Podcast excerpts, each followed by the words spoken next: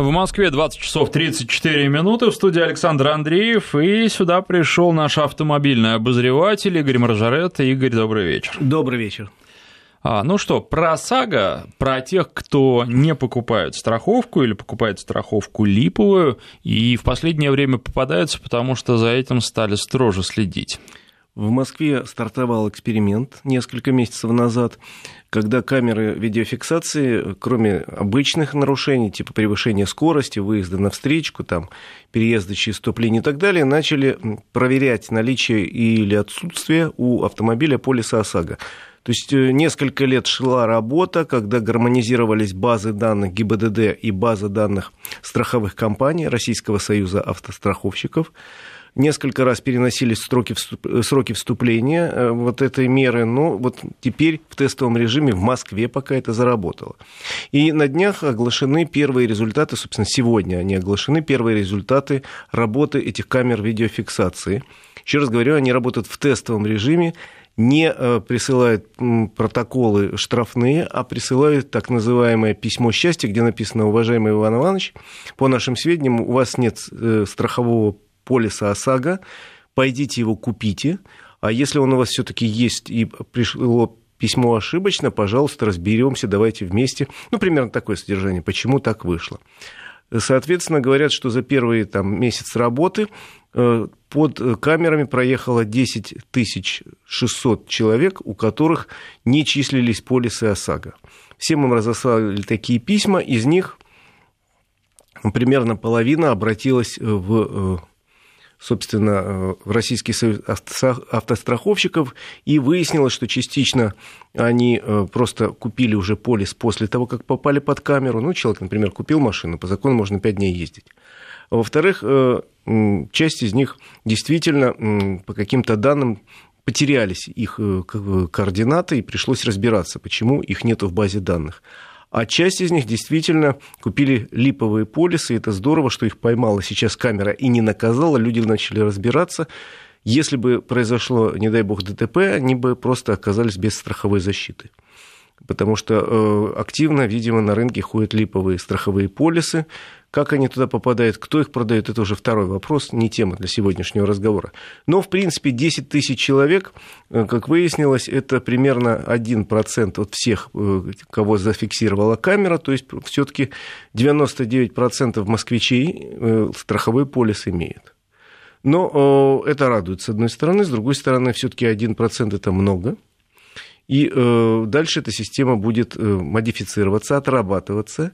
И, насколько я понял, по планам, хотя конкретные даты не называются, примерно с первого января эта система заработает уже не в тестовом, а в обычном режиме, начиная рассылать письма счастья, уже где будет написано: у вас нет страхового полиса, пожалуйста, в кассу восемьсот рублей.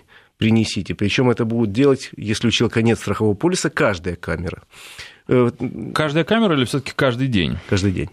Прошу прощения, каждый день. Правильно ты меня исправил. Значит, каждый день пока будет, а потом говорят, что в перспективе, если мера окажется действенна, то будет как и чаще. Каждый час. Возможно. Ну, в общем, выгоднее будет купить сразу полис и не морочить голову.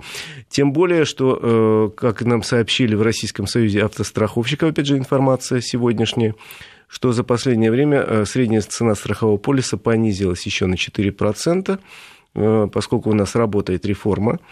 И средняя цена полиса, насколько я помню, по стране стала пять тысяч триста рублей, а еще в начале года было порядка пять тысяч семьсот рублей. Это приятная новость. Пусть не так заметно для многих, там, ну, триста-четыреста рублей, но то, что полисы подешевели в абсолютном большинстве регионов, это факт. Ну и заканчивая тему про замечательные эти видеокамеры, которые будут вычислять из потока людей без страхового полиса, могу сказать, что уже готовы поддержать эту новацию не только столица, но и Московская область, Санкт-Петербург, Ленинградская область и Татарстан. То есть, видимо, есть большой шанс, что с Нового года как минимум в пяти регионах эта система заработает, а в этих пяти регионах сосредоточено чуть ли не половина российского автомобильного парка. Ну, не половина, но добрая треть точно. Поэтому будьте готовы, если у вас нету по каким-то причинам полиса, это очень плохо, лучше пойти его купить, спокойнее жить будете, это будет дешевле, чем платить каждый раз штрафы. Ну, в большинстве случаев полис стоит не так дорого, хотя, конечно, для мощных машин возможны варианты, правда, обычно владельцы таких машин могут себе позволить полис. На самом деле, в планах, которые уже опубликованы, сейчас проект изменений в законе об ОСАГО лежит в Государственной Думе, и в осеннюю сессию будет принят, во всяком случае, в планах есть. Там звучит так, что отмена двух полисов ОСАГО, это коэффициент мощности, который ты только что помянул, и региональный коэффициент, они больше всего добавляют к цене самого полиса. Потому что во многих регионах он максимальный коэффициент два. Например, но при этом региональный. Будут следить за тем, как водитель ведет себя на дороге. Если есть серьезные нарушения, то полис для таких водителей будет дороже. Там, кстати, было перечислено, среди прочего, и вождение в нетрезвом виде. Но тут после этого обычно водители долго ходят пешком. Не знаю, там планируется, что даже вот после того, как права возвращают, все равно еще долго будет такой высокий коэффициент. Видимо, да. Вообще еще не утвержден этот список именно серьезных правонарушений, за которые будет введен повышающий коэффициент, но без сомнений это превышение скорости, допустим, ну точно на сорок километров в час, а я предполагаю даже и на там, тридцать, может быть, двадцать километров в час, на десять не будет точно.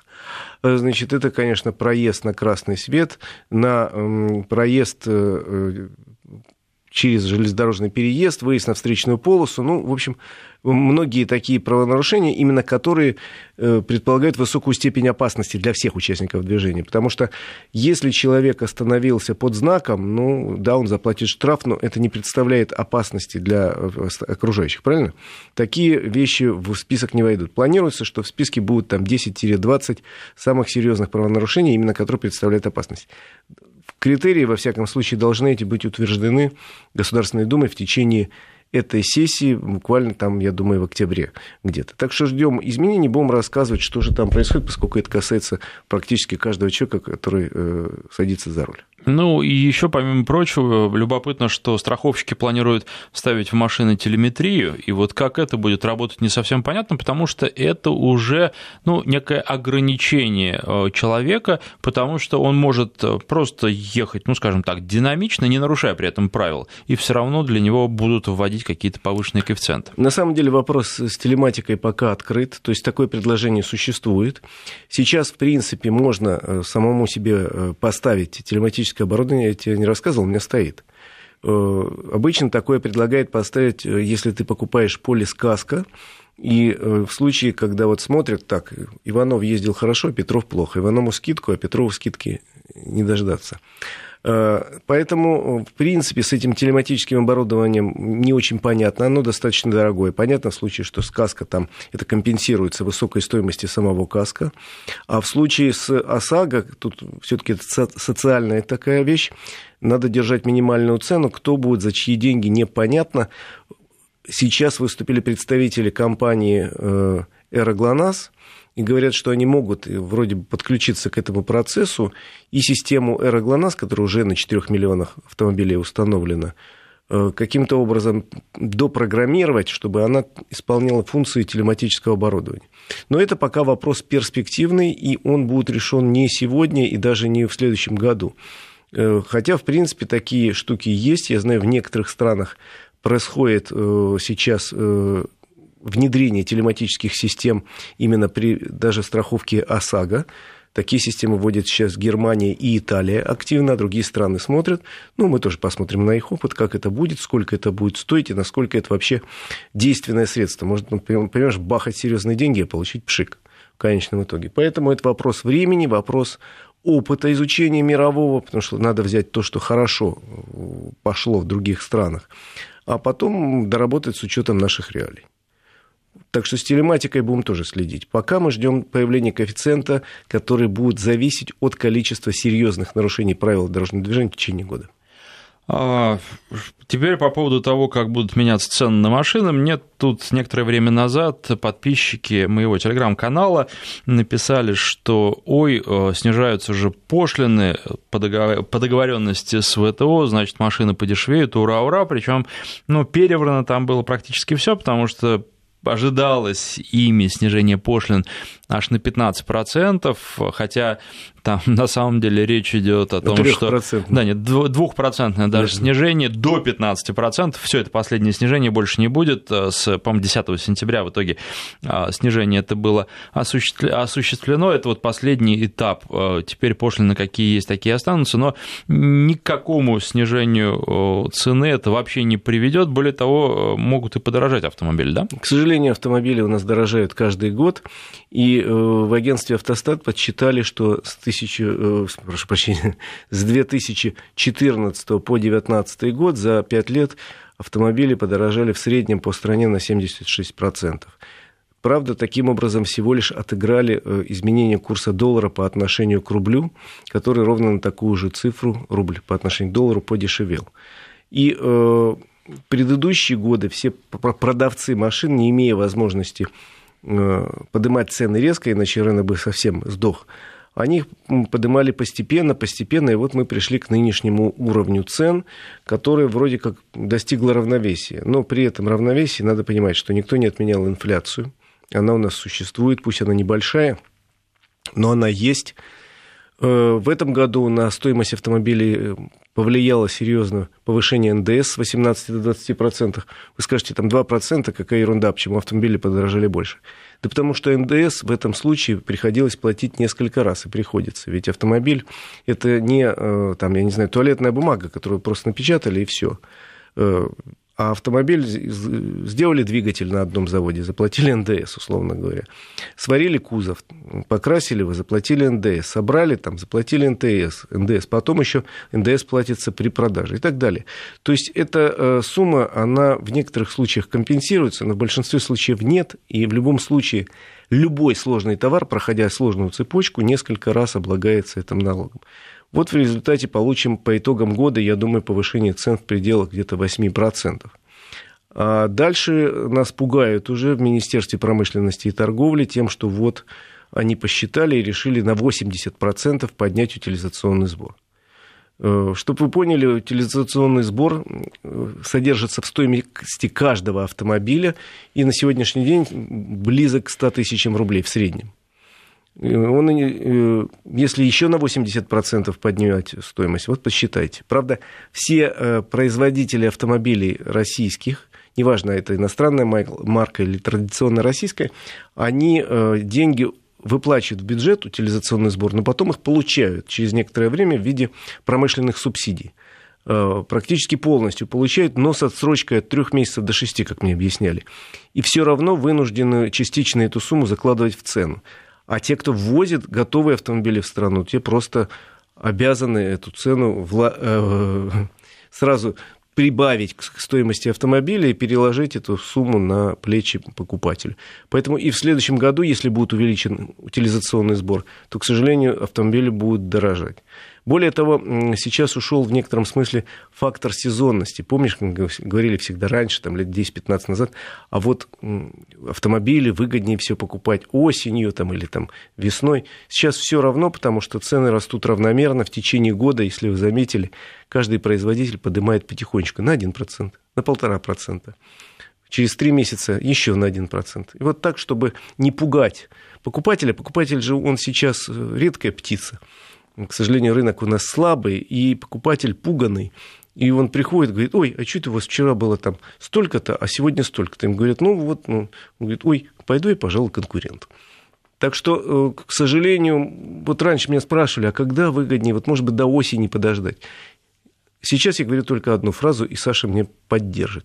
Если у вас есть нужда в покупке автомобиля, если у вас есть на это средства, то не стоит откладывать дело в долгий ящик. Прикиньте, правда, не надо покупать первый попавшийся автомобиль, поторгуйтесь, походите по салонам, и вы найдете интересные предложения, потому что сейчас, еще раз говорю, рынок слабый, и интересных предложений и кредитных, и предложений по дополнительным опциям, и по скидкам. Таких предложений довольно много, практически они есть у всех продавцов автомобилей. Ну да, безусловно, вообще надо всегда изучать рынок, торговаться. Тут, к сожалению, легко это делать где-нибудь в крупном городе, в Москве, в Петербурге и так далее. Бывает, что либо дилера просто нет, либо он один, и тогда, собственно, идти просто больше не к кому. Ну, это если мы говорим о небольших городах, в принципе, даже в городе с населением полмиллиона, это... к числу таких относится большинство наших областных центров, там уже на сегодняшний день есть целая группа дилеров или мультибрендовые дилеры, то есть есть где выбрать, есть что выбрать, и уж совсем один дилер есть только в маленьких городах, как правило. И это на сегодняшний день или дилер марки «Лада», которые дошли до, до, до вот, потребителя уже в маленьких городах, или, кстати, китайцы, китайцы которые тоже активно очень работают в, в провинции и не гнушаются, что называется, небольшими городами. Ну, правда, открывают салоны китайско-мультибрендовые. Ну, тут еще нужно сказать, что большинство, ведь, когда покупают машину, покупают ее ну, на последние деньги или на, в общем, даже кто-то в кредит берет.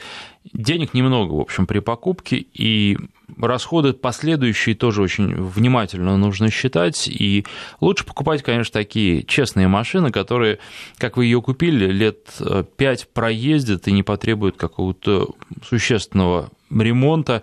На это тоже стоит сейчас обращать внимание. Ну, естественно, на расход и тому подобное. А вообще наши сограждане, я вот смотрю опросы разные социологические, начали очень осознанно относиться к покупке автомобиля в большинстве стран. Если раньше человек видел вот что-то красивое, то а, ой, а двигатель какой шестилитровый, беру, все беру, пушка, а не машина. А потом начиналось э, слезы Мичурина, потому что выяснялось, что и налог очень высокий на автомобиль, и содержание его стоит чудовищных денег, я уж не говорю о расходах на топливо.